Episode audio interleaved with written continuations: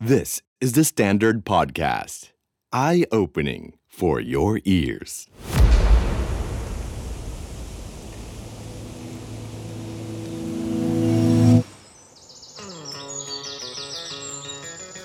วันนี้มาเจอคุณวิกรมกรมดิตนะครับ ก็เป็นผู้ก่อตั้งอมตะ ซึ่งเป็นนิคมอุตสาหกรรม จริงๆ ผมว่าคนทั่วไปรู้จักคุณวิกรมอยู่แล้ว แล้วก็ผมก็รู้จักคุณวิกรมตั้งแต่เด็กๆเลย ก็คือหนังสือชื่อว่าผมจะเป็นคนดี คือผมว่าคุณวิกรมเนี่ยเป็นนักธุรกิจที่มีความเฉพาะตัว แล้วก็มี character ที่แตกต่าง ตั้งแต่เหตุการณ์ที่แกมีความขัดแย้งกับคุณพ่อถึงขั้นจะยิง หรือว่าภาพที่คุณวิกรมเนี่ยอยู่กับสิงโต อยู่กับสัตว์ป่า ขับรถซุปเปอร์คาร์ แกอยู่ในช่วงที่ประเทศไทยเนี่ยกำลังเปลี่ยนผ่านจากเกษตรกรรมมาเป็นอุตสาหกรรมหนัก ช่วงที่เราเริ่มเจอแหล่งก๊าซธรรมชาติ จนกระทั่งมันมี megatrend ก็คือเรื่องของกระแสความยั่งยืนนี่แหละ คุณวิกรมเนี่ยมีความยั่งยืนตั้งแต่โลกยังไม่มีคำว่าความยั่งยืนมาก่อนเลย เป็นวิสัยทัศน์ที่มาก่อนกาล ก่อนที่ทุกคนจะพูดกันในวันนี้เรื่องคาร์บอน เรื่องสิ่งแวดล้อม เรื่องสังคม และเขาเริ่มต้นทำตั้งแต่วันแรกยังไง make ทั้ง profit แล้วก็ make impact ในเชิงของ people หรือว่า planet เนี่ยได้ยังไง ชื่อก็บอกอยู่แล้วว่าเป็นนิคมอุตสาหกรรม ต้นตอของการปล่อยคาร์บอนที่หนักที่สุด คุณเป็นต้นเหตุเลยด้วยซ้ำแล้วมันนำพาไปสู่สังคมคาร์บอนต่ำหรือว่ายั่งยืนได้จริงหรือเปล่า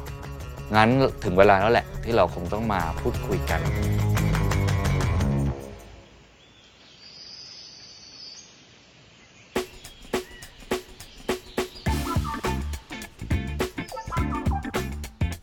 นี่ก็เป็นที่ที่เรานั่งเขียนหนังสือ ครับ แล้วมันก็อยู่ตรงเนี้ยมันทำไมต้นไม้มันคุมหมดเลยเห็นไหมโอ้ เออ ตรงนี้แบบบรรยากาศทำให้เขียนหนังสือได้ง่ายขึ้นใช่ไหมฮะเราสามารถที่จะมานั่งเงียบๆเพราะว่าเราต้องการที่จะเขียนหนังสืออมเราต้องการที่จะคุยกับตัวเอง เราต้องการที่จะมานั่งฝัน อันนี้คือเล่มใหม่ เล่มใหม่เล่มใหม่โอ้แล้วนี่เรามาถึงเฮ้ยที่คุณวิกรมเขียนเล่มใหม่เขียน นี่ผมได้อ่านคนแรกเลยป่ะฮะใช่ใช่ก่อนใช่ไม่มีนึกใครไม่ถึงที่วันนี้ผมเดินมาถึงอายุวัย 70 ปีบริบูรณ์ โลกหมุนเร็วเกินกว่าที่รู้สึกว่าเวลาไปเร็วจริงอืมๆสู่การขยายเป็น 120 ล้านในปีต่อมาจนปัจจุบันอยู่ที่ 1,150 ล้าน พร้อมมูลค่าทางบัญชีกว่า 50,000 ล้านไอ้ที่สร้างขึ้นมาเนี่ยเพราะมีแขก นี่เป็นที่หลบแขก อ๋อที่หลบแขกนะไอ้นี่สำหรับเรามาหน้าร้อนอ๋อหน้าฝน หน้าฝนดีที่สุดถ้าเห็นว่าฝนหน้าฝนเนี่ยมันตกจักจักจักจักจักจักเราก็อยู่กับฝนนะเห็นไหมแล้วก็ตรงนี้บ้านหลังนี้ฮะ ก็คือหน้าหนาวเยอันนี้บ้มีลังหน้าหนาว เออหน้าหนาว เป็นคือ เป็นถ้ำเหรอฮะเป็นถ้ำเป็นถ้ำทำไมคุณวิกรมอยากอยู่ในถ้ำอะครับมันหนาวดิอ๋อ มันหนาว เออ โอ้ถ้าหน้าหนาวในนี้ก็อุ่นเลย เฮ้ยอุ่นอุ่นอุ่นอุ่นตรงนี้ก็เป็นสตอรี่ของปู่ทวด ที่มาเมืองไทยอะไรต่ออะไรต่างๆ เป็นแฟมิลี่เป็นแฟมิลี่ของคุณแฟวิกรมิมลี่ทั้งหมดเลยสตอรี่ของถึงตัวเองคุณกรมดิษฐ์ถึงตัวเองมาถึงตรงนี้ปุ๊บแล้วก็ได้ฟังตั้งแต่ day one ว่าเขาคิดไอ้นิคมอุตสาหกรรมเนี้ยมาจากอะไร ถึงจะเริ่มเข้าใจมากขึ้นว่าไอ้แนวคิดเรื่องความยั่งยืนของคุณวิกรมเนี่ยมันเริ่มต้นมาจากคำง่ายๆสองคำคำแรกคือวิสัยทัศน์ และคำที่สองคือรับผิดชอบ แล้วก็เอาตัวแปรเรื่องความยั่งยืนเนี่ยใส่เข้าไปในสมการ วิสัยทัศน์คือต้องมองไกลก่อนนั่นเป็นเหตุสาเหตุที่ทำให้เขาตั้งชื่อองค์กรว่าอมตะงั้นการที่จะทำอะไรเนี่ยในวันนี้คิดถึงอนาคตอีก 50 ปีข้างหน้าเนี่ยมันจะยั่งยืนโดยอัตโนมัติ เราทำธุรกิจมาตั้งแต่เด็กๆสี่ขวบนี่ก็ขายถั่วคั่วของป้า พอเวลา8ขวบป้าเข้ากรุงเทพ ครับ เลยยึดธุรกิจป้าแล้วมันอยู่ใน DNA เลยนะครับ ความเป็นนักไม่ธุรไม่กิไม่จ มันมันก็มีความรู้สึกว่ามันสนุกดีแล้วชอบสตังค์นี่ ปี1978เนี่ยเราไปอเมริกา แล้วก็เสร็จแล้วมีคนหนึ่งชื่อจอร์จลิน ครับ ไอคนนี้ก็เป็นเจ้าของบริษัทลินโบรโบรที่แปลว่า brother เขาก็บอก เฮ้ยรู้ you มีทูน่าไหม ในประเทศไทย ไม่มีใครทำเราก็ส่งทูน่าจากเก็บฟ้าไป ตั้งแต่ตอนนั้นมา เสร็จแล้วปรากฏว่าวันหนึ่ง เราไปหา Chicken of the Sea Ralston Purina ที่ที่ซานดิเอโกปี 1978 ไอคนที่ไปเจอเนี่ยชื่อบิลพาริสChicken of the Sea เนี่ยแปลกใจ เฮ้ย you ทำไอ้ไอ้ปลากระป๋องเลยฮะแล้วบอกเออเออทำปลากระป๋องแล้วทำทูน่าด้วยฮะเขาสนใจมาก ให้เราพาไปเราพาไปดูยูนิคอร์ด B&M เคียงหดที่หาดใหญ่ แต่สุดท้ายเขามาเลือกเออเอาไทยยูเนียน นั่นเป็นจุดเริ่มต้นที่ Chicken of the Sea มาประเทศไทยเมื่อปี 1980 ตอนนั้นไทยยูเนียนเริ่มทำทูน่าแล้ว เริ่มจาก 5 ตันเป็น 50 ตัน จาก 50 ตันมากลายเป็น 800 ตันต่อวัน แต่ไอ้บิลพาเรสเนี่ยมันก็วันนั้นมันมามันก็มันคุยกับเรา บอกเฮ้ยวิกรมเออถ้าเกิดเราไม่ได้ทำธุรกิจกันก็เป็นเพื่อนได้ไหม I ไม่อยากจะเสียค่าใช้จ่ายนะค่าเบี้ยใบ้รายทาง ไออยากจะขอซื้อตรงจากไทยยูเนียนได้ไหมอ๋อโอ้โหเนี่ยเราไปหามันที่ที่อเมริกาอืมแล้วก็พามันดูทั่วไป แล้วก่อนมันกลับมันดูไทยยูเนียนในวันนั้นน่ะ มันบอกกับเราอย่างเงี้ยโอ้โหเครียดเลยไหมครับตอนนั้นอื้อหืออยากจะฆ่ามันไง อุ้ยจริงเหรอฮะจริงทำไมเราถูกคนรังแกได้ถึงขนาดนี้เราพาเขามาเราทำให้มันเกิด แล้วเขาทำแบบเนี้ยเราก็มีความรู้สึกว่าโอ้โห มันแย่มากมันเลวมาก แล้วพอหลังจากนั้นก็เอ่อที่ทูน่าเราไม่ได้ทำต่อแล้วแล้วยังไงต่อครับ เราคิดว่าชีวิตเราอะเราไม่ยอมแพ้ ครับ เออ เราไม่ตายยังยังมี ยังมียังมีชีวิตอยู่อะเธอครับ เราก็เดินต่อสิ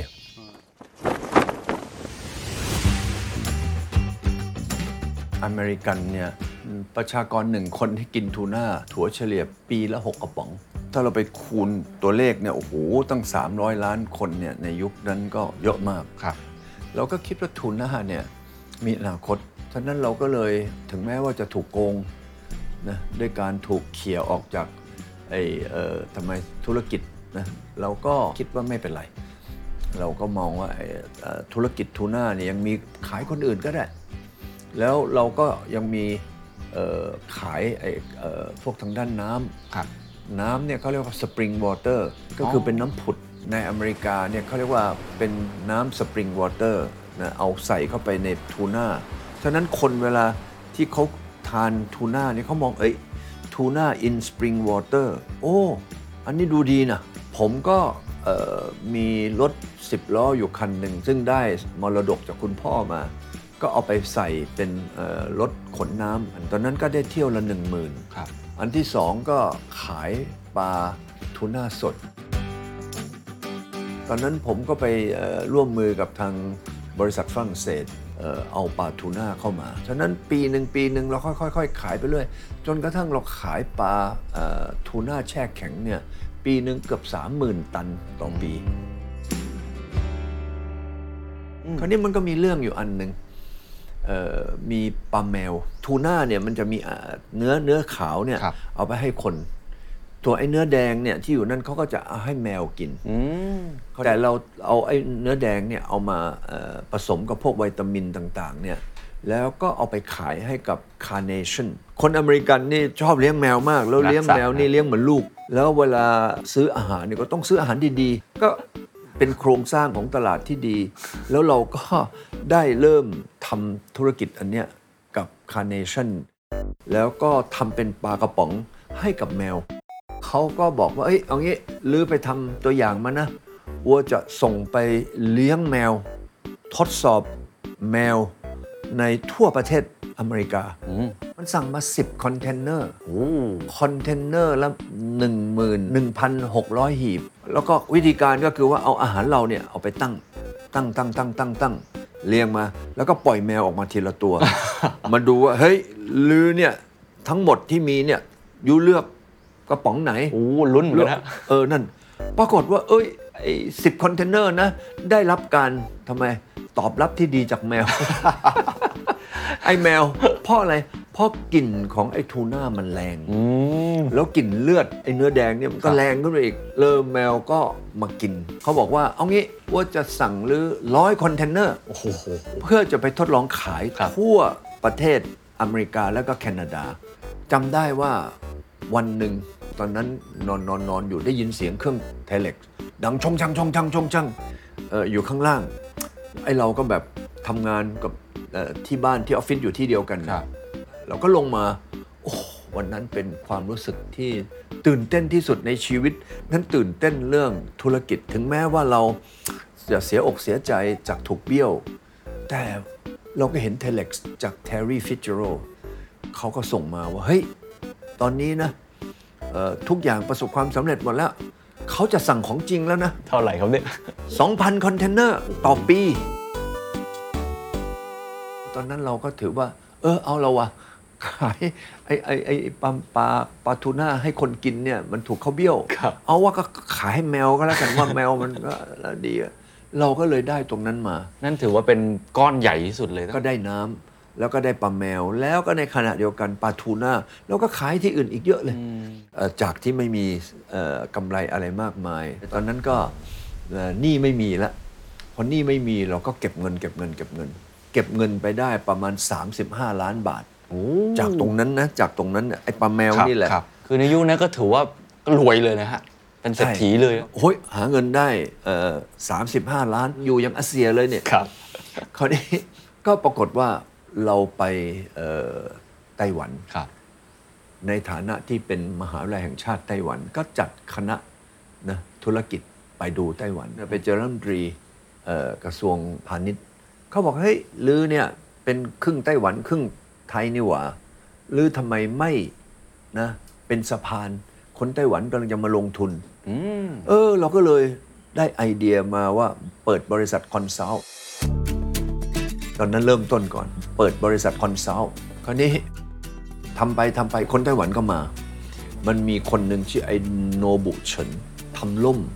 เขาบอกว่าเฮ้ย you รู้ไหมร่มในโลกเนี่ยนะเอ่อสามอันนะ จะเป็นของไต้หวันหนึ่งอันทำร่มโอ้เขาบอกว่าเนี่ยไต้หวันค่าแรงมันแพงเขาจะย้ายมาเมืองไทย ถ้าลื้อเปิดนิคมนะอั๊วจะซื้อลื้อเป็นคนแรก โอ้ลงทุนเป็นร้อยร้อยล้าน เรามีแค่ 35 ล้าน ก็เลยหา partner ทีแรกเนี่ยไปคุยให้กับแบงก์กรุงเทพครับ ปรากฏว่าไปคุย แกมองแล้วบอกเอ้ยคุณก็ไม่เคยมีประสบการณ์ คุณก็เอ่อทำแต่แค่ที่ปรึกษา เฮ้ยแล้วคุณเอ่อจะลงทุนขนาดเป็นร้อยร้อยล้านเนี่ย เออมันมันมันลำบากนะ ครับตอนนั้นก็มีอาจารย์วรพัฒน์โตธนกเกษมอืมอาจารย์วรพัฒน์นี่อยู่ที่กสิกร แกบอกไม่ไปคุณวิกรม เอ้ยเดี๋ยวลองเอาไอ้เอ่อโครงการเนี่ยไปคุยที่แบงก์กสิกรก็ได้ เออ ก็ไปคุยเอ่อ ไปคุยกับคุณอัญชลีวิเศษสิริคุณอัญชลีบอก เออดีนะ แบงก์กสิกรเนี่ยเอ่ออยากจะขอสนับสนุนเอ่อให้เงินกู้อืมแต่ในขณะเดียวกันเนี่ยอยากจะขอหุ้นด้วย โอ้โอ้ผมก็เลยบอก เอ้ยดีสิ เข้าทางเลยเออนะกสิกรถือหุ้นแล้วก็เอ่อดูแลเรื่องการเงินครับแล้วผมก็มาก่อสร้างอืมนะ ตอนนั้นก็ทำไปได้แค่ประมาณสักครึ่งปีมั้งไอพื้นที่ phase แรก 300ไร่ขายเกลี้ยงเลย partner บอกเอาแล้ว you ว่าอย่างไงบอกเฮ้ยเอาสิ เพราะว่าเราเราปูพื้นมาแล้วเนี่ย ก็เลยเปิดบางปะกงสองห่างจากตัวนั้นมาอีก 5 กิโล แล้วก็ซื้อที่มา 1,400 ไร่ปรากฏว่า 1,400 ไร่เนี่ย ปีครึ่งเกี้ยงเลย ตอนนั้นก็ชวนเอ่อบริษัทอื่น เช่น พวกอิโตจิวนะเอ่อที่เป็นเทรดดิ้งของญี่ปุ่นครับมีพวกตระกูลโสพลพาณิชย์อ่ามีมีตระกูลเอ่อทางด้านพาณิชย์ชีวะสีเฟื่องฟุ้ง อะไรต่ออะไรนี่ตอนนี้พอทำใหญ่ขึ้นเนี่ยคนก็จากเชื่อคุณถือจดแล้วทะเบียนอืม25 ล้านเนี่ยกลายเป็น 120 ล้าน แล้วก็เพิ่มมาเรื่อยๆ เพิ่มมาเรื่อยจนกระทั่งถึง 1,150 ล้าน แล้วก็มีทรัพย์สินทั้งหมด เป็น book value เนี่ยก็ประมาณสัก 50,000 กว่าล้าน ตอนนี้เรามีที่ดินอยู่ในเมืองไทยก็เยอะมากอืมมีตั้งหมื่น น่าจะหมื่นเจ็ดพันไร่ครับนะ แล้วก็มีเอ่อทรัพย์สินเยอะ ก็เลยนั่นนะครับเป็นที่เอ่อเพิ่มมาบอกว่า เออพอเราทำตรงไอ้ตรงนี้ได้อย่างนี้ปั๊บเราก็ไม่หยุดอยู่แค่นี้ เราไปเวียดนาม เราไปเอ่อพม่าไปลาว มันก็ ขยายจากเมืองไทย ครับ ที่เริ่มจาก 300 ไร่ 300 ไร่ เมื่อปี 1988 จนตอนนี้ปัจจุบันนี้มีที่ 3 0 0แสนกว่าไร่ ด้วยการที่เราทำเป็นขั้นขั้นขั้นแต่ดูแล้วมันเหมือนกับก้าวกระโดด เหมือนบินเลยเนี่ยใหญ่ขนาดนั้น เราน่าจะเป็นบริษัทที่มีที่ดินอยู่ในเอ่อในมือเนี่ยมากที่สุดในภูมิภาคนี้ ครับ เล่าเคสที่เราไปหาลูกค้าใหญ่ ๆ มา อันไหนที่ยากที่สุดและภูมิใจที่สุด เคสที่มันที่สุดแล้วก็สนุกที่สุดเลยนะ คือบริดจสโตนบริดจสโตนบอกว่าเขาต้องการพื้นที่ประมาณสัก 400 ไร่ ต้องมีเงื่อนไขว่ายาวเนี่ยหกิโล แล้วห้ามมีที่สาธารณะ โอ้โห แล้วอยู่ในที่บริเวณที่มันเป็นทุ่งนา มันเป็นที่ลุ่ม จะไปบอกว่าไม่มีถนน ไม่มีเอ่อคลองสาธารณะเนี่ยมัน impossible ก็เราก็คุยกับเขาพูดเขาจริง ๆ ว่าเราไม่มีที่ แต่ไอ้ที่ข้ามมอเตอร์เวย์ไปเนี่ยมันจะมีที่ผืนหนึ่ง ซึ่งเรามีที่อยู่แล้วเพียงแค่ 20%แต่ถ้าจะซื้อเนี่ยเราต้องซื้อมากกว่าที่เขาจะซื้อเราเนี่ยอีกสักประมาณ 3-40%แล้วเราจะมาตัดที่ให้ได้อย่างนั้น เท่ากับว่าเราก็จะต้องลงทุนมากกว่าที่เขาจะซื้อเรา ฉะนั้นเอ่อเราก็จะต้องขอให้เขาเนี่ย ซื้อเราล่วงหน้า แล้วก็ที่สำคัญคือเราไม่มีตังค์ก็พูดกับเขาตรงๆเลยเอ้ยใช่ใช่ก็ไม่มีตังค์อะคราวนี้ก่อนจะทำเนี่ยพวกญี่ปุ่นเนี่ยมันชอบจะไปดูที่ เอาประธานใหญ่ที่เอ่อโตเกียวมาเราบอกให้ยอย่างนี้เอาเอาอย่างนี้ดีกว่าอ้วจะพาลือไปดูที่ทางอากาศนะอ้วจะพาลือขึ้นฮอนะ จากที่นิคมเราด้านหน้าเนี่ยครับขึ้นฮอไปเลยขึ้นฮอเสร็จแล้วลือไปดูนะมอเตอร์เวย์เนี่ยมันมันมันสร้างมาจะมาถึงที่เราแล้ว อยู่เห็นไหมเนี่ย อนาคต การคมนาคมสะดวก เราก็บินอยู่ข้างบนนะดูไม่ให้ไม่ให้เจ้าของที่มันเห็น บินไปอากาศแล้วก็แล้วก็บินจนอยู่พอใจอะ บินตดตดตดตดตดตดตดตดตดอยู่นั่นไอ้คนข้างล่างเขาก็คงจะนึกว่า เอ๊ะไอ้วันนี้ทำไมฮอนี่มันมาบินอยู่ตรงนี้วะแต่ไม่เห็นก็ไม่เห็นมันงั้นเห็นรถมาวิ่งมามันก็เออจะรู้สึกว่า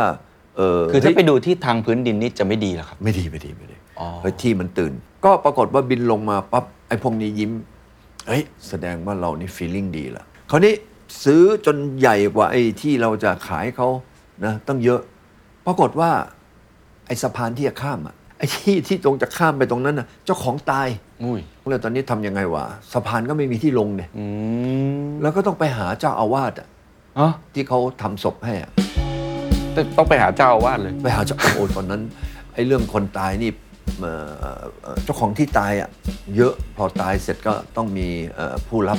มอบอำนาจอะไรต่ออะไร ก็ไปกล่อมให้เจ้าอาวาสไปกล่อมกับลูกหลาน ก็มาขายที่ นั่นนะครับเป็นเคสที่ที่หินมากน่าศึกษาว่าเราไม่เคยกิฟต์อัพแล้วเราไม่เคยยอมแพ้ในสิ่งที่เรายังไม่ได้ทำแล้วสุดท้ายเราก็ทำได้ เพราะว่าเราคิดว่าเราจะพยายามให้ดีที่สุดครับโอ้เป็นเคสที่นั่นสเป็นนุกเคสมากสนุกเลยอะ เ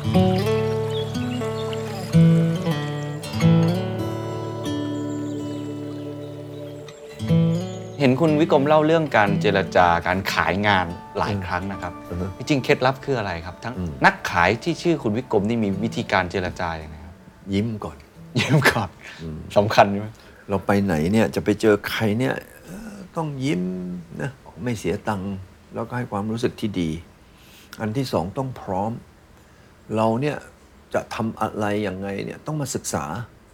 ต้องมาเตรียมเรื่องเอกสาร ต้องมาเตรียมความพร้อม ให้เขาเห็นนะฮะว่าเออ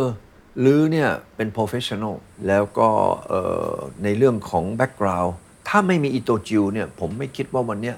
เราจะกลายเป็นเมืองที่มีโรงงานญี่ปุ่นมากที่สุดในโลก ญี่ปุ่นเนี่ยอยู่ในนิคมเราเนี่ยเจ็ดร้อยกว่าโรงงานในโลกนี้ไม่มี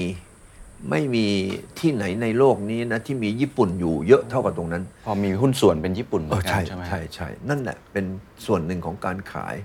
แล้วอีกอย่างหนึ่งที่เราต้องทำก็คือก่อนที่จะรับปาก เราต้องมั่นใจว่าเราทำได้ครับถ้าเราทำไม่ได้เนี่ยเราไปซีซัวรับปากเนี่ยไม่ได้เลย แล้วก็ไม่มีปัญหาด้วยความที่เราทำเผื่อ เช่น เราบอกว่าไอ้ไอ้ไอ้เนี่ยเราสามารถที่จะส่งของให้เขาได้เนี่ยภายใน 6 เดือน ผมจะบอกลูกน้องบอกว่าให้เพิ่มอีก 50%เป็น 9 เดือนฉะนั้นเรื่องสารพัดอย่างไม่ว่าจะไฟจะน้ำจะอะไรก็แล้ว แต่เราคอนเซอร์เวทีฟมาก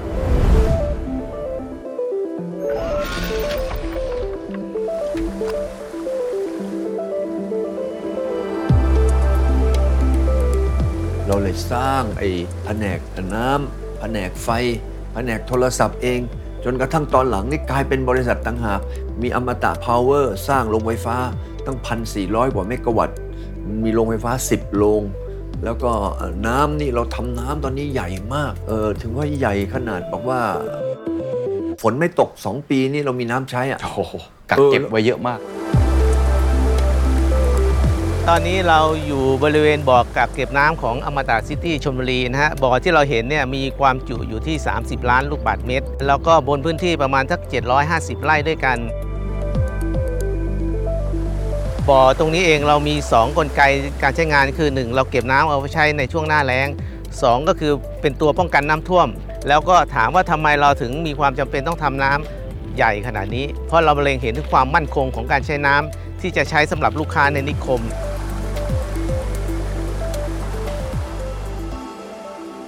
แล้วน้ำของเราเนี่ยรีไซเคิลน้ำเสียทุกหยดนะเราเอามาใช้ใหม่หมดเลย โรงงานเนี่ยจะปล่อยน้ำเสียออกมาส่วนหนึ่ง น้ำเสียเหล่านี้เองเนี่ยเราเข้ามาในระบบบำบัด แล้วเราก็บำบัดให้ได้คุณภาพที่ดีโดยเราเอาน้ำส่วนตรงเนี้ยกลับมาใช้ประโยชน์ 100%เลย โดย 1 เราเอาไปทำเป็นน้ำประปาใหม่ ให้ได้คุณภาพดีมาก 2 ก็คือเราส่งให้โรงไฟฟ้าไประบบคูลลิ่งส่วนที่3เนี่ย เราเอาไปลดพื้นที่สีเขียว เพราะฉะนั้นใน2ส่วนตรงนี้ไม่ว่า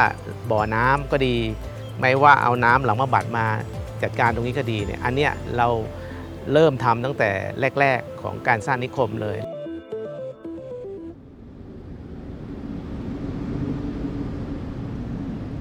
ถนนเราเนี่ยตั้งแต่บางนาตราดนะเข้าไปเนี่ยถนนเส้นนั้นถึงยันวันเนี่ยสามสิบปีแล้ว ยังวิ่งฉุยเลย ผมเพิ่มความหนาของ ถนนเข้าไปอีก 30 กว่าเปอร์เซ็นต์เหล็กเนี่ยเป็น 2 ชั้น ฉะนั้นยิ่งทนใหญ่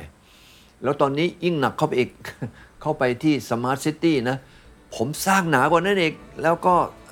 จากระดับน้ำทะเลนี่บวกเข้าไปอีก 1 เมตร แล้วเราก็จะสร้างไดสร้างไอออตัวที่จะบล็อกไม่ให้น้ำทะเลเข้ามา ไม่ใช่แค่นั้นเขาก็จะมองเรื่องของอนาคตในแง่ของตัวธุรกิจด้วย ไปพร้อมๆกันนั่นคืออันแรก ทำให้เวลาเขาจะลงมือทำอะไร ยกตัวอย่างเช่นโครงสร้างพื้นฐาน การสร้างบ่อกักเก็บน้ำหรือสร้างน้ำที่เป็นทรัพยากรสำคัญ เป็นวัตถุดิบสำคัญของการทำอุตสาหกรรม หรือว่าการทำความสะอาดหรืออื่น ๆ เองเนี่ยแทนที่จะซื้อน้ำประปาจากหลวงน้ำประปาดิบ แต่ว่าเขามองสเกลแบบ ถ้าเริ่มจากหนึ่งโรงงานใช้น้ำประมาณนี้สองโรงงานใช้ประมาณนี้พันโรงงานจะใช้ประมาณไหนหมื่นโรงงานจะใช้ประมาณไหนเขามองไกลมาก ไอ้ไอ้แนวคิดเหล่านี้ครับ ถ้าในวันนี้เขาก็จะมองว่ามันก็คือเรื่อง sustainability แต่เมื่อกี้ที่ผมฟังคุณวิกรมคิดตั้งแต่วันนั้น ซึ่งย้อนกลับไปหลายสิบปีเนี่ยแนวคิดลักษณะน้ำจัดการของเสียไฟฟ้า พวกนี้คุณวิกรมคิดมาจากไหนครับเพราะยุคนั้นก็ยังไม่ได้มีใครทำนิคมที่มีขสองนาดสานี้เหตุสาเหตุแรกนี่ลูกค้า จะตืบเราสิอ๋ออย่างกับตอนนั้นน่ะมีโรงงานอัสฮี ลงทุนไปร้อยสามสิบล้านเหรียญปรากฏว่า น้ำที่มีเนี่ยคุณภาพไม่ดี เพราะว่าเราก็ไม่มีประสบการณ์จากการทำบ่อน้ำน้ำก่อยมาก อาซาฮีใช้น้ำไม่ได้ โอ้โหตอนนั้นตายเลยทำยังไงเอ่ยโหเรานี่เครียดมากตอนนั้น ตอนนั้นเนี่ยเอ่อกินไม่ได้นอนไม่หลับจริงอืมๆแล้วก็เอ่อคนชื่อฮิยาม่าเป็นผู้จัดการโรงงานเนี่ยคุยกัน เราไม่เคยทิ้งเอ่อ ไม่เคยเอ่อปัดความรับผิดชอบ ทุกครั้งที่เขาโทรมาเราประชุมเนี่ยเสร็จปั๊บโทรกลับ แล้วคุยกันหาลู่ทางกัน เราอยู่ในเรือลำเดียวกันช่วยกันทุกอย่าง จากตรงนั้นนั่นเองเนี่ยทำให้เรามีประสบการณ์ถึงความผิดพลาด และเราไม่ต้องการจะผิดพลาดอีกแล้วถือว่าเป็นเคสแรก แล้วต้องการให้เป็นเคสเดียว เราก็เลยนั่นน่ะทำทุกอย่างให้พร้อม อีกอันหนึ่งเนี่ยเราคิดว่าเราทำงานเนี่ยเพื่อที่จะไม่ให้มีปัญหาเนี่ยเราจะต้องทำอะไรให้มันเสร็จล่วงหน้าก่อน แล้วก็ยกมาตรฐานให้ชื่อว่า perfect city เราเนี่ยจะเป็นเมืองสมบูรณ์แบบเมืองที่ดีที่สุดเนี่ยจากนิยามที่เราตั้งชื่อ มันก็กลายเป็นมาตรฐาน ตั้งแต่วันนั้นก็ไม่ใช้ชื่อนิคม เราใช้ชื่อ city แล้วก็ทำขึ้นมาโดยยึดเป้าหมายตรงนั้นเป็นเกณฑ์ เราบอกว่าพรุ่งนี้ต้องดีกว่าวันนี้ อะไรที่ทำไปแล้วต้องดีขึ้นดีขึ้นดีขึ้นดีขึ้นจนกระทั่งหนึ่งคุณภาพดีครับสองราคาถูกกว่าภาครัฐ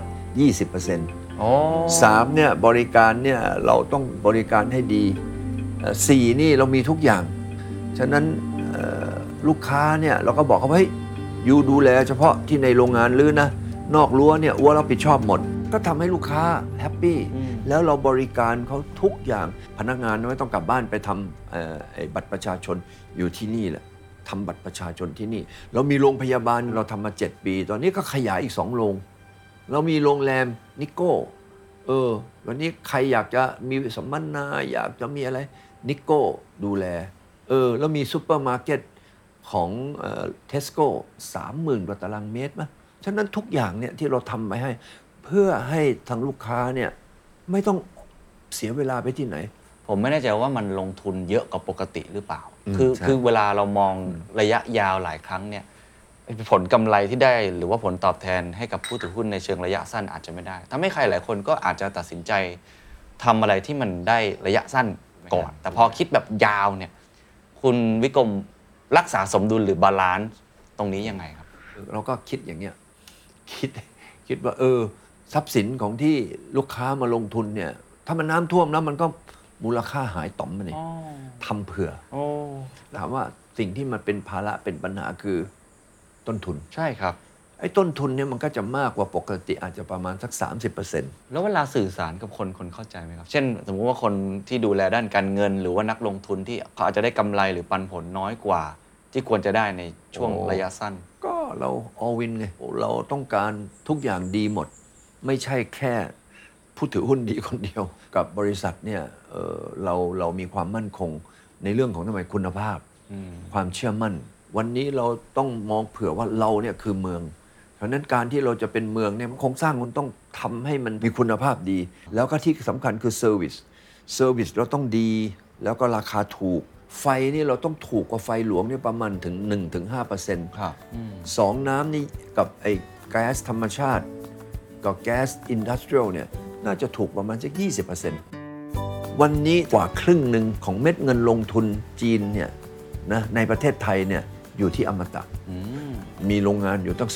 230 โรงครับแล้วเป็นนิคมจีนที่อยู่นอกจีนใหญ่ที่สุดในโลก แล้วญี่ปุ่นก็เช่นกัน ไม่มีที่ไหนในโลกนี้ที่มีญี่ปุ่นเนี่ยอยู่ที่นี่ตั้ง 700 กว่าโรงงาน ในขณะเดียวกันคุณวิกรมก็ยังถึง stakeholder อื่นๆ ที่ปกติภาคธุรกิจอาจจะยังไม่มีแว่นอันนี้คือมองแค่นี้แต่ตอนนี้มันต้องมองแบบ 360 องศามากขึ้น เช่นสังคมนะครับโดยรวมทั้งหมด เช่นชุมชนที่อยู่รอบๆ ทั้งหมด สิ่งแวดล้อมที่จะสร้างผลกระทบ มันทำให้เขาเนี่ยมีความใส่ใจ เข้าไปพูดคุยกับ stakeholder นั้นมากขึ้นซึ่งภาษาวิชาการเขาก็เรียกว่า stakeholder engagement นะนะครับแต่ถ้าเกิดสังคมที่อยู่รอบๆ ปกติเราจะเห็นข้อพิพาทแล้ว ชาวบ้าน นี่คุณวิกรมบริหารจัดการคนเหล่านี้ยังไงครับ มีเรื่องของการประท้วงนะที่นิคมอื่นๆเขาเนี่ยประท้วงปิดกันเนี่ยประมาณเกือบครึ่งปีนะตั้งหลายโรงงาน เจ้าของไม่เคยไปไปดูแลเขามันก็ปล่อยเออเขาอย่างนั้นไปไอ้เราไม่ได้ หรือจะประท้วงนะหรือจะไปประท้วงที่โรงงานมาประท้วงที่นี่ว่ามีที่ให้เราพื้นที่ให้ประท้วงเลยประท้วงที่หลบข้างหน้าด้วยแล้วให้อยู่ข้างหน้านิคมด้วยเพราะว่าพวกนี้เขาต้องการ ให้คนเห็น บางโรงงานมันก็อยู่ในซอกใช่ไหมแล้วมันมันมันมันที่นี่เลย แล้วเราก็จะเอานำเอาสิ่งที่ทางผู้ประท้วงเนี่ยเขาต้องการคืออะไร ไปคุยกับเจ้าของโรงงานโอ้เราบอกเฮ้ยอย่างนี้ไม่ถูกนะผู้ประท้วงบอกอย่างนี้เกินไปนะ แล้วมันก็จบฉะนั้นในอมตะเนี่ยจะไม่มีเรื่องปิดถนน จะไม่มีเรื่องประท้วง ไม่มีเรื่องปิดโรงงาน แล้วก็ไม่มีเรื่องบอกว่าโอ้โห อะไรคุยกันไม่รู้เรื่อง เราเป็นตัวกลางหมด อันที่สองนี่คือเรื่องของน้ำเสียน้ำเสียไม่ได้บรรบัด เราเอาไอ้น้ำเสียที่ไหลออกจากอบตหนองไม้แดงเนี่ยเอาเป็นน้ำสะอาด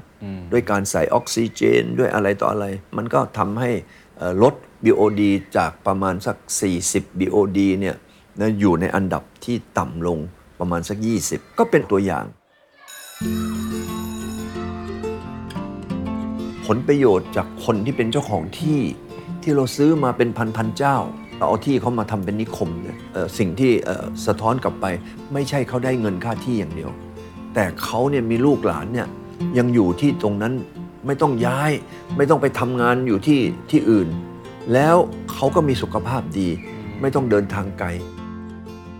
ผมเนี่ยก่อนโควิดนะผมก็จะเชิญพวกหัวหน้าอบต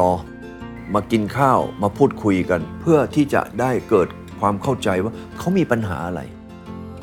ผมนี่ก็จะเอ่อเข้าไปเอ่อแบบว่าเอ่อคลุกคลีกับเขา เออ ไปคลุกคลีทานข้าวกันมาฟังเขาครับเออ ว่าเขาจะเจออะไรมีปัญหาอย่างไง เพื่อให้เราแก้ไขได้ถูกต้แล้อวงเขามีต่อต้านไหมครับ หรือว่ามีข้อพิพาทความขัดแย้งกันอะไรหรือรถว่าติดอ๋อเพราะเศรษฐกิจมันดีขึ้นครับรถก็ติดอบตมนอยู่ข้างนอกเป็นไข่ขาว ในไข่แดงของเราเนี่ยเราก็มีตัวตัวตัวตัวที่ออกออกออกออกเนี่ยเราก็ทำไปเรื่อยทำไปเยอะขึ้นขยายขึ้น แต่ไอ้ข้างนอกเนี่ยมันไม่มีผังเมืองมันไม่มีอะไรเลย เราก็มาคุยกัน เอาแหละมาทำตรงเนี้ยร่วมกัน ขยายให้มันกว้างขึ้นเอ่อขยายให้มันดีขึ้น ก็รถก็ดีขึ้นรถดีขึ้นเอออีอีกมุมหนึ่งเรื่องของพนักงานล่ะครับอืมคุณวิกรมดูแลพนักงานยังไง เพราะนี่ก็ถือว่าเป็นหนึ่งใน stakeholder ที่สำคัญไม่แพ้กัน พนักงานเนี่ยอยู่อย่าไปคิดว่าอยู่เป็นลูกจ้างนะ อยู่ต้องคิดว่าอยู่เป็นผู้นำถึงบอกเฮ้ยพวกคนอยู่ไม่ใช่อยู่แผนกนี้แล้วอยู่ก็จะอยู่แต่แผนกนี้ทำแต่คันนี้โนโนโนโนไม่เอา วันนี้มีโอกาสมีงานใหม่ขึ้นมาอยู่ไปทดสอบ แล้วถ้าทดสอบแล้วอยู่เกิดคิดว่าเออ อันเนี้ยใช่อยู่ย้ายแผนกเลยอ๋อเออให้โอกาสเขาอย่างให้โอกาส อันที่สองเรื่องของสิ่งที่เป็นเอ่อเอ่ออำนวยความสะดวกกับเขาเนี่ยเอ่อทางด้านที่พักอาศัย ผมตอนนี้สรุปไปแล้วรู้สึกว่าจะคิดค่าเช่าเขาเนี่ย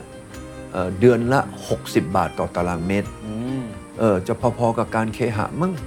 แล้วให้เขาอยู่ไปจนกระทั่งเขาตาย แล้วเขาเอาไอ้เงินที่เขาไปสร้างเป็นบ้านเนี่ยกลับมาอยู่เนี่ยเอาไปขายทิ้งซะเราห่างจากตรงนั้นนิดนึงเรามีโรงพยาบาลของเราเอง ก็ให้เขาไปใช้เอ่อรักษาแล้วก็ไปใช้สำหรับตอนตาย ตายเสร็จก็มีสุสานให้อีก เพราะว่าสิ่งที่เรามีก็มาจากเขาอะยูมีลูกน้องที่ทุ่มเทให้กับยูเนี่ยยูทำไมไม่รักเขาทำไมยูไม่ดูแลเขาอย่าไปคิดว่าโอ้อายุ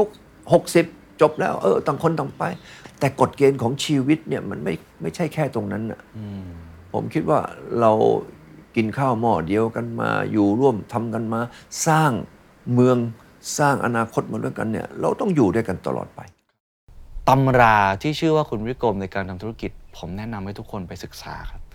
ควรค่าแก่การศึกษามาก ๆ คือผมคิดว่าหลักคิดของคุณวิกรมในการมองธุรกิจหรือการทำธุรกิจเนี่ยเรียบง่าย แต่ว่าแหลมคมแล้วก็เอาไปใช้ได้คุณวิกรมจะพูดเรื่องนี้บ่อยมาก กลับมาถามด้วยตัวเองก่อนถนัดอะไร ชอบอะไร มีความสุขกับการทำอะไร มันก็จะทำได้ดีทำได้นานทำอยู่แค่สองข้อ รู้จักตัวเอง ก็รู้จักโลกใบนี้ ว่าฉันถนัดอะไร ฉันไม่ถนัดอะไร อย่าไปทำในสิ่งที่ตัวเองไม่ถนัด บิลเกตเนี่ยเป็นคนที่รวยที่สุด อายุน้อยที่สุดในอดีตเพราะอะไรเอ่ย เพราะบิลเกตชอบคอมพิวเตอร์ บิลเกตไม่ได้เรียนทางด้านนี้นะ เรียนกฎหมายที่ฮาร์วาร์ดแต่บิลเกตก็ เออ ทำแต่พวกนี้มาถึงยันวันนี้ถามว่าบิลเกตไปทำอะไรอย่างอื่นไหม no เพราะอะไรเพราะอีชอบอะ อืม อันที่สองก็มาดูว่าตลาดของโลกเนี่ยมันมีอะไรบ้างในโลกเนี่ยตอนนี้มันมีตลาดอะไรที่เกิดใหม่ อืม อย่าไปเกิดของเก่าโอ้ยของเก่านี่ร้านก๋วยเตี๋ยวร้านนมครกเลย forget it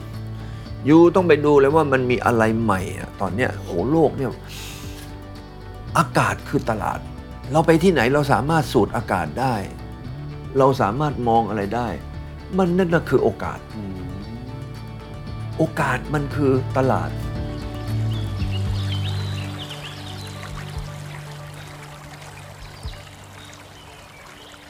part ต่อมาคือเรื่องของความเป็นผู้น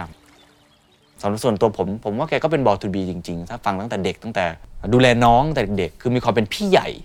คุมคนงานตั้งแต่เด็ก ๆ เป็นเอ่อเถ้าแก่เนี่ยตั้งแต่เด็ก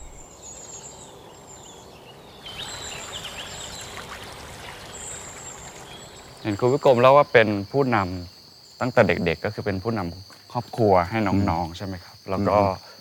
ทำอมตะก็เป็นผู้นำบริษัทจนถึงปัจจุบันเนี่ย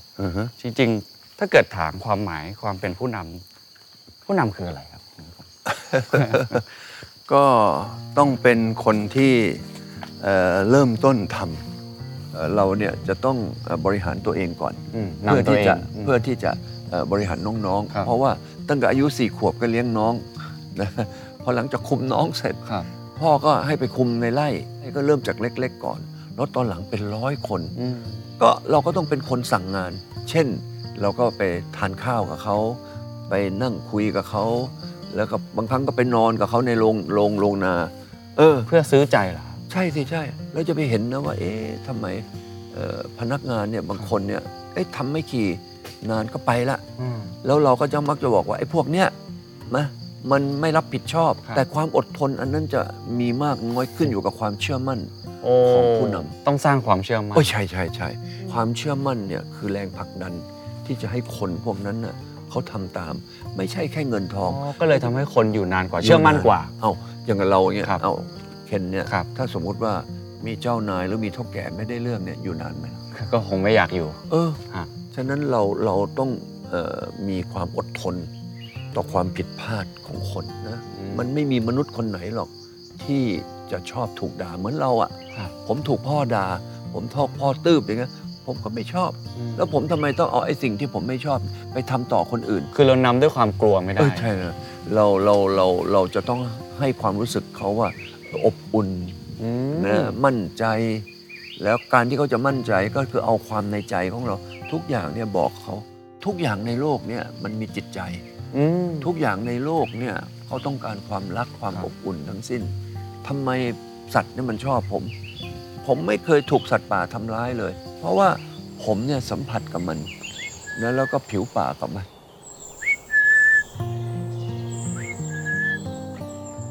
แล้วพูดจาเนี่ยอย่าไปไปกระแนะกระแหนไปถากถางเขาไม่เอาไปไคุณวิกรมเคยเคยเป็นอย่างนั้นบ้างไหมครับ ก็หลงตัวเองไงโห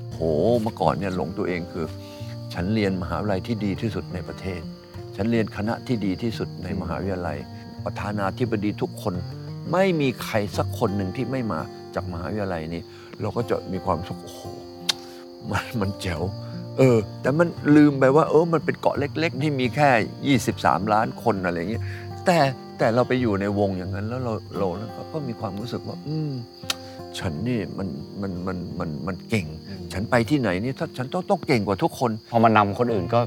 มี มันมันมันก็มีความรู้สึกว่าเราเก่งกว่าคนอื่นนะในความจริงเราไม่ได้เก่งกว่าคนอื่น ผมจริง ๆ ไม่ได้เก่งนะแต่เป็นคนพูดเก่ง สิ่งที่สำคัญคือ อย่าหลงตัวเอง อย่าเข้าใจไปว่าตัวเองเป็นเทพอืมเพราะว่าเราก็คือมนุษย์ธรรมดาคนหนึ่งที่โตอยู่นะจากในไร่ครับแล้วก็เดินมาถึงยันวันนี้ แล้วมายืนอยู่ตรงเนี้ย ก็ถือว่าเราเนี่ยมีบุญนะ ที่เราได้อยู่ในประเทศนี้ ครับ มีบุญนะที่เราได้เป็นหัวหน้าคน อืม การที่เขาเข้าใจว่าในใจเราคิดอะไรเนี่ยเขาก็จะเกิดรู้ว่าเขาจะทำอะไร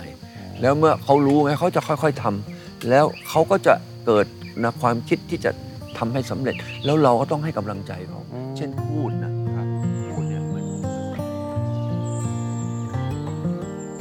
คุณวิกรมเนี่ยเป็นคนที่มีวิสัยทัศน์ที่ไกลมากๆ บางทีก็ไกลเกินกว่าที่พนักงานหรือผู้บริหารท่านอื่นๆเนี่ยจะตามทัน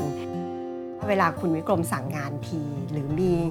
มีไอเดียอะไรใหม่ ๆ ขึ้นมาเราจะรู้สึกว่าอืมจะทำได้ไหม แต่สิ่งหนึ่งที่เราจะไม่พูดกันเลย ก็คือว่าเราจะบอกว่าเราทำไม่ได้ อันนี้จะเพราะว่าคติประจำใจของเราคือ nothing is impossible คุณวิกรมบอกว่าให้พนักงานทุกคนเนี่ยเมื่อได้รับ อ่าแนะนำคำสั่งจากคุณวิกรมว่าอะให้ไปทำเรื่องนี้ อย่าเพิ่งปฏิเสธ อย่าเพิ่งคิดว่าทำไม่ได้นะคะให้ไปหาวิธีการทำมาก่อน แล้วก็มาลองปรึกษาดูว่าถ้าเราติดขัดตรงไหนคุณวิกรมจะเป็นผู้ชี้แนะ จะเป็นผู้แก้ปัญหาให้นะคะเราจะมีความสู้ชีวิต เราจะไม่มีแผนเดียว เราจะมีแผน 2 แผน 3 แผน 4 รองรับเสมอนะคะอันนี้คือเป็นสิ่งที่คุณวิกรมเนี่ยฝึกพวกเรากันมา เพราะฉะนั้นเนี่ยทำงานของคุณวิกรมเนี่ย ก็มีทั้งมีทั้ง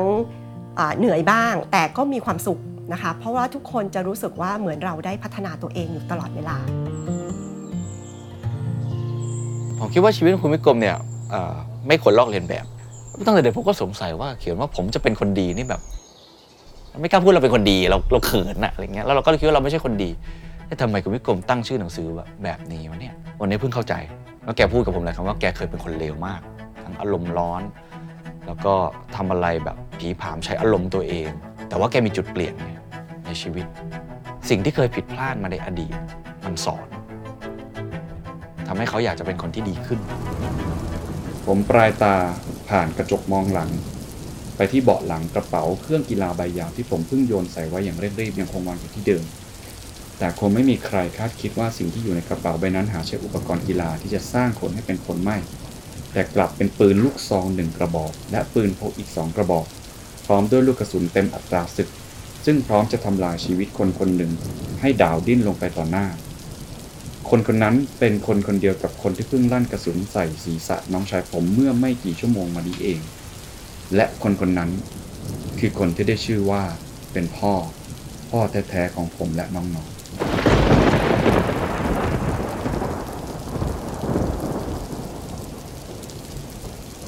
วันนั้นเป็นวันที่ต้องขึ้นไปพูดที่โรงเรียนศรีวิกร มีความทุกข์ที่สุด เพราะว่ามี SMS เข้ามา บอกว่าพ่อเสีย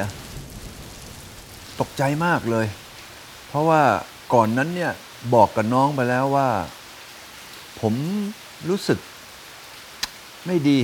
แล้วรู้ว่าพ่อเนี่ยอยู่โรงพยาบาล ผมคิดว่าผมควรจะต้องไปนั่งคุยกับพ่อแล้วแหละ ผมอยากจะไปบอกกับพ่ออะตอนนั้นน่ะมีแค่สองเรื่องหนึ่งไม่เคยโกง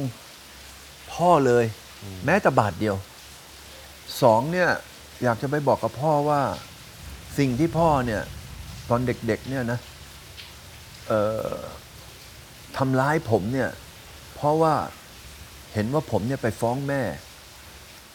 แต่ด้วยความที่ผมเนี่ย ไม่ต้องการให้พ่อเนี่ยมีปัญหากับแม่ ผมไม่เคยไปบอกกับแม่เลยแม้แต่หนึ่งครั้ง เหมือนไปบอกความจริง ไปบอกความจริง แต่ก็รอ แล้วมันก็หมดไปละ แล้วในวินาทีนั้นมันเป็นความทุกข์ ที่บอกไม่ถูก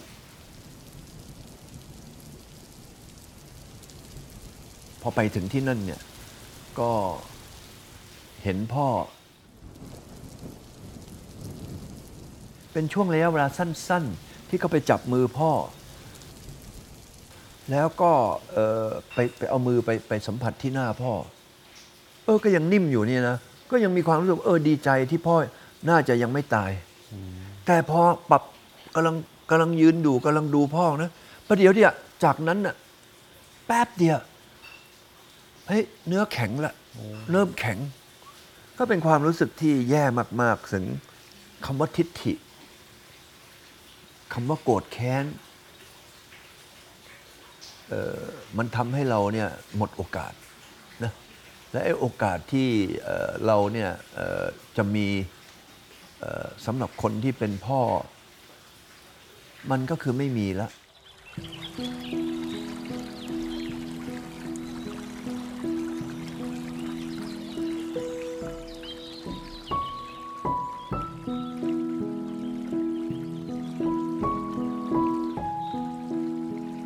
ที่บอกว่าจากศูนย์ถึงศูนย์ก็เหมือนได้แนวคิดจากเหตุการณ์ในครั้งนั้นด้วยหรือเปล่าครับก็คือมีคำถามว่าเอ้ยหนึ่งปีก่อนที่ผมจะเกิด ผมอยู่ที่ไหน ไม่มีอะอยู่ในอากาศ แล้วถามว่าตอนเนี้ยที่ผมอยู่เนี่ย ผมกำลังเดินทางไปสู่ จุดสุดท้ายของชีวิต แล้วสุดท้ายเราก็ไปสู่ศูนย์ แต่ระหว่างศูนย์เนี่ยที่เรายังมีลมหายใจ เรายังมีกำลังเรายังทำอะไรได้ด้วยความฝันด้วยความมุ่งมั่น เราจะทำยังไงให้ทุกอย่างไม่เป็นศูนย์ผมสร้างเมืองไม่เป็นศูนย์ ผมสร้างอมตะแคสโซไม่เป็นศูนย์ ผมสร้างมูลนิธิอมตะก็ไม่เป็นศูนย์ ผมเอาความคิดของผม ถ่ายทอดออกมาเปลี่ยนออกมา ให้เป็นหนังสือก็ไม่เป็นศูนย์ ผมทำอะไรผิดพลาดมาทุกอย่าง เขียนไว้ในหนังสือหมด เขาไม่มาย่ำแล้วไม่มาทำผิดพลาด เช่นผม ไอ้นั่นคือสิ่งที่ผมคิดว่ามันเป็นประโยชน์ จากการที่ผมยังมีชีวิตอยู่ อีกไม่นานนะ ผมก็ไม่รู้ว่าอะไรมันจะเกิดขึ้น แต่ผมก็มีทิศทางของเป้าหมายของผมอยู่แล้วทำไมผมตั้งชื่ออมตะ ก็เพราะต้องการให้เขาทำในสิ่งที่ผมอยากจะทำและต่อเนื่องไปเรื่อยครับๆอีกไม่นานเนี่ยคนมาจากครอบครัวกรมบัณฑิตเนี่ยจะไม่มีเหลือในองค์กรอีกแล้ว เราไม่ต้องการให้เป็น Family Business เราต้องการให้เป็นแบบ Honda อืม Honda เนี่ยเกิดขึ้นจาก Mister Honda นะหลังสงครามโลกครั้งที่สองเนี่ยแต่วันนี้คนนามสกุล Honda ไม่มีอยู่เลยแม้แต่คนเดียวตั้งนานมาแล้ว แต่ Honda ก็ยังไปได้ ผมชอบโมเดล Honda ที่จะมาเอ่อทำให้อมตะเป็นอมตะในอนาคต ผมมาอยู่ที่นี่เนี่ยเพราะผมต้องการความสงบที่จะก้าวไปสู่ความสุขอืม นี่คือเรียกว่าสงบสุขครับกลางคืนเนี่ยเป็นช่วงที่ผมมีความสุขที่สุดมคือประมาณตีสองโอ้ผมเขียนหนังสือมา 20 ปีเนี่ยเวลาที่ดีที่สุดก็คือหลังตีสองที่นี่โอ้เมื่อก่อนนี่ผมมีหมาตัวหนึ่งชื่อไอ้แดง มันทำให้ผมยิ่งมีความสุขใหญ่ ผมนั่งเขียนหนังสืออยู่ที่โซฟาไอ้แดงเนี่ยมันก็จะมานอนคลิอยู่ตรงนั้น ไอ้ดำนี่นอนขวางประตูอืม คือไอ้หมาสองตัวนี่มันทำให้ผมมีความอบอุ่นอืมแล้วก็มีความสุข ถ้าคนที่ตอนนี้ยังไม่มีความสุขอยู่ในชีวิต มาขอคำแนะนำพี่กรมจะแนะนำเขาว่าอะไรครับผมจะให้เขาเนี่ยถามเขาว่าสักสองสามข้อนะ ข้อแรกเลย who are you อันที่สอง what are you looking for อืมถ้าอยู่ไม่เคลียร์ว่าตูอยู่เป็นใครนะ แล้วอยู่ยังไม่รู้ว่าในชีวิตอยู่ต้องการอะไรเนี่ยอ ยู่จะเดินสเปะสปะ คนจีนเขาบอกว่าอะไรนะหมังโถช้างหญิง แปลว่า อย่าไปบินนะแบบแมลงวันอืมหมังโถช้างหญิง แปลว่าแมลงวันเนี่ยมันบินทั้งวันมันวุ่นทั้งวันยุ่งอะไรเลย ไม่มีผลงานลิงอะไรสักอย่างหนึ่งก็คือ มนุษย์หลายคนเนี่ย เธอรู้ไหมเนี่ยที่ทำอะไรต่ออะไรเพราะมันไม่รู้ว่ามันเป็นใครแล้วมันไม่รู้ว่ามันต้องการอะไร แต่มันทำแต่เหนื่อยนะโเหนื่อยมากเลยเอามันทำทุกวันเหนื่อยทุกวัน มันไม่รู้แล้วมันก็มั่วไงครับถ้าชีวิตของเราเนี่ยถ้ายังมั่วอย่างนั้นเนี่ย แล้วมันจะไปถึงดวงดาวได้ยังไงอืมดังนั้น you ต้องไปเคลียร์เนี่ยสองข้อนี้ก่อนครับข้อที่สามฮิตทูด e p พอยต์เลยบอกว่า you เกิดมาเพื่ออะไร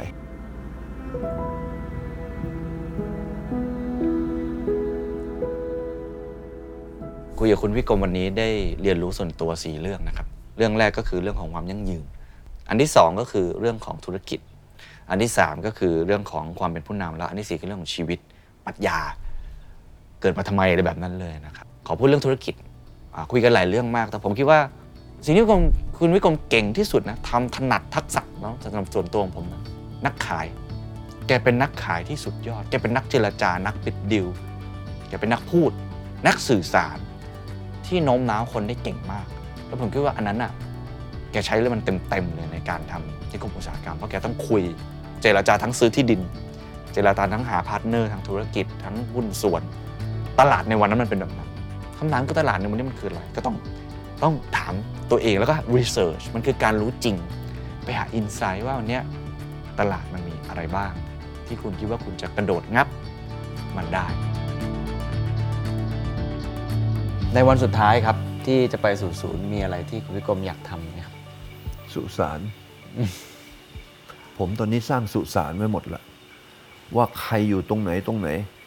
ผมก็มีต้นเกตนะ อายุประมาณร้อยกว่าปี แล้วก็เอ่อเอาต้นเกตนั่นแหะเป็นที่พักผมวันแล้วก็อยู่กับน้องๆนะญาติ แล้วกงข้ามก็มีเอ่อไอสุสานของพนักงาน คนที่ทำงานจนตาย คนนั้นมีสิทธิ์ที่จะมาฝังอยู่ที่นี่อ๋อให้อยู่ด้วยกันอย่างเงี้ยเหรอยู่ด้วยกัน ผมก็คิดว่า เอ๊ะตอนที่ผมทำไมเอ่ยตอนตายไปแล้วเกิดอยากจะประชุมครับ เราก็กลัวประชุมกับน้องๆนี่ก็เบื่อครับ ก็มองลูกลูกน้องอยู่นู่นอีกประมาณสักห่างไปประมาณกิโลกว่าฮะอยู่ในนั้นนี่มันก็กวักลูกน้องปมาระชุม แล้วมาประชุมกัน แล้วก็ที่บอกอะบอกว่าเฮ้ยหรืออยากจะกินอะไร ฮะ ลงทะเบียนซะ เชงเม้งส่งให้ก็นั่นก็เป็นเอ่ออะไรที่เป็นนี่วางแผนไว้หมดแล้ว เออใช่ใช่ใช่แล้วทำไปแล้วครับ ทำไปแล้วตั้งอะไรไปแล้วให้หมด แล้วสิ่งที่คุณวิกรมอยากให้ผู้นำรุ่นต่อไปที่จะมาสานต่ออมตะนี่มีคุณสมบัติยังไงครับ มีก็ความต้องสามารถอย่างไรต้องเป็นคนดี ต้องเป็นคนที่มีความสามารถ ครับ ต้องเป็นคนพูดแล้วทำอืมต้องเป็นคนที่มีคุณธรรม มีความยุติธรรม ครับแล้วต้องเป็นคนหนุ่มอืม นะเป็นคนหนุ่ม ผมตอนเนี้ยเอ่อเรียกว่ากองทัพเอ่อของเราเนี่ยเราเอาคนอายุ 30นะฮะ ขึ้นไปเนี่ยแหละมาเป็นกองหน้า ครับแล้วคนที่อายุมาก ๆ เป็นกองหลัง ทำไมต้องเป็นคนหนุ่มอะครับ เพราะว่าไอ้ตอนที่เราหนุ่มๆกำลังมีพลังเออไม่มีใครให้โอกาสเราอะอ๋อเออ ไม่มีใครให้สิ่งที่เราสามารถที่จะเอ่อเดินไปข้างหน้าด้วยตัวเราด้วยพลังเรา แล้วถ้าเกิดเราเป็นคนดีมีคุณธรรม ครับ มันก็ทำให้การพัฒนางานของเราเนี่ย เออ มันก็รวดเร็ว อืมแล้วก็มั่นคงขึ้น ต้องเอาคนพวกอย่างเนี้ยมาเป็นกองหน้า ครับ แล้วเราก็เป็นกองหลัง เป็นกองหลังเนี่ยคอยเป็นกำลังใจนะ คอยฟังเขา คอยช่วยเหลือเขา นะเอ่อคอยแก้ไขสิ่งที่เขาเอ่อไปไปถึงจุดหนึ่งแล้วเขาแก้ไขไม่ได้ เราไม่ต้องการโตแบบรวดเร็วอืมใหญ่โตเปี้ยงเปี้ยงเปี้ยงเปี้ยงไป แบบประเภทบางบริษัทเนี่ยดูออดายอย่างนั้นไม่เอาไม่เอาเขาไม่เอาโตแบบสิบเท่าอะยุคนี้เออแล้วบอกว่าแม่ฉันจะต้องไอ้นนนั้น เรามีความฝันแต่ความฝันที่เป็นขั้นเป็นตอน เราจะต้องเอ่อทำเรื่องหนี้สินเนี่ยให้น้อยที่สุด ผมมีความฝันว่า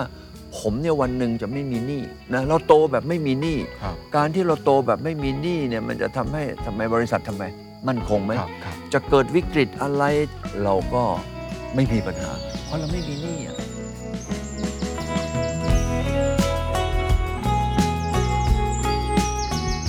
สรุปแล้วคุณวิกรมได้คำตอบกับตัวเองไหมครับว่าเกิดมาทำไม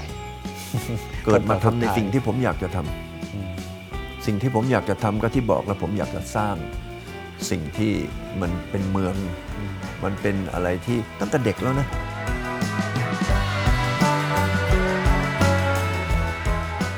นอกจากนี้ ผมอยากทำพื้นที่ว่างที่ไม่ได้ใช้ก่อสร้างอาคารเกือบ 40%ให้เป็นพื้นที่สีเขียวให้หมด โดยหวังจะให้มีพันธุ์พืชทุกชนิดอยู่ภายในอมตะ ผมอยากให้ทุกชีวิตในอมตะ เป็นชีวิตที่มีคุณภาพ สามารถใช้ชีวิตในอมตะได้อย่างมีความสุข ผมได้สร้างบ้านไว้ในนิคมแล้ว รวมถึงได้สร้างหมู่บ้านโกมดิตไว้ให้น้องๆ ได้อยู่กันทุกคน เพื่อให้ทุกคนได้เห็นว่า ผมเองก็ยังกินอยู่หลับนอนกับพวกเขา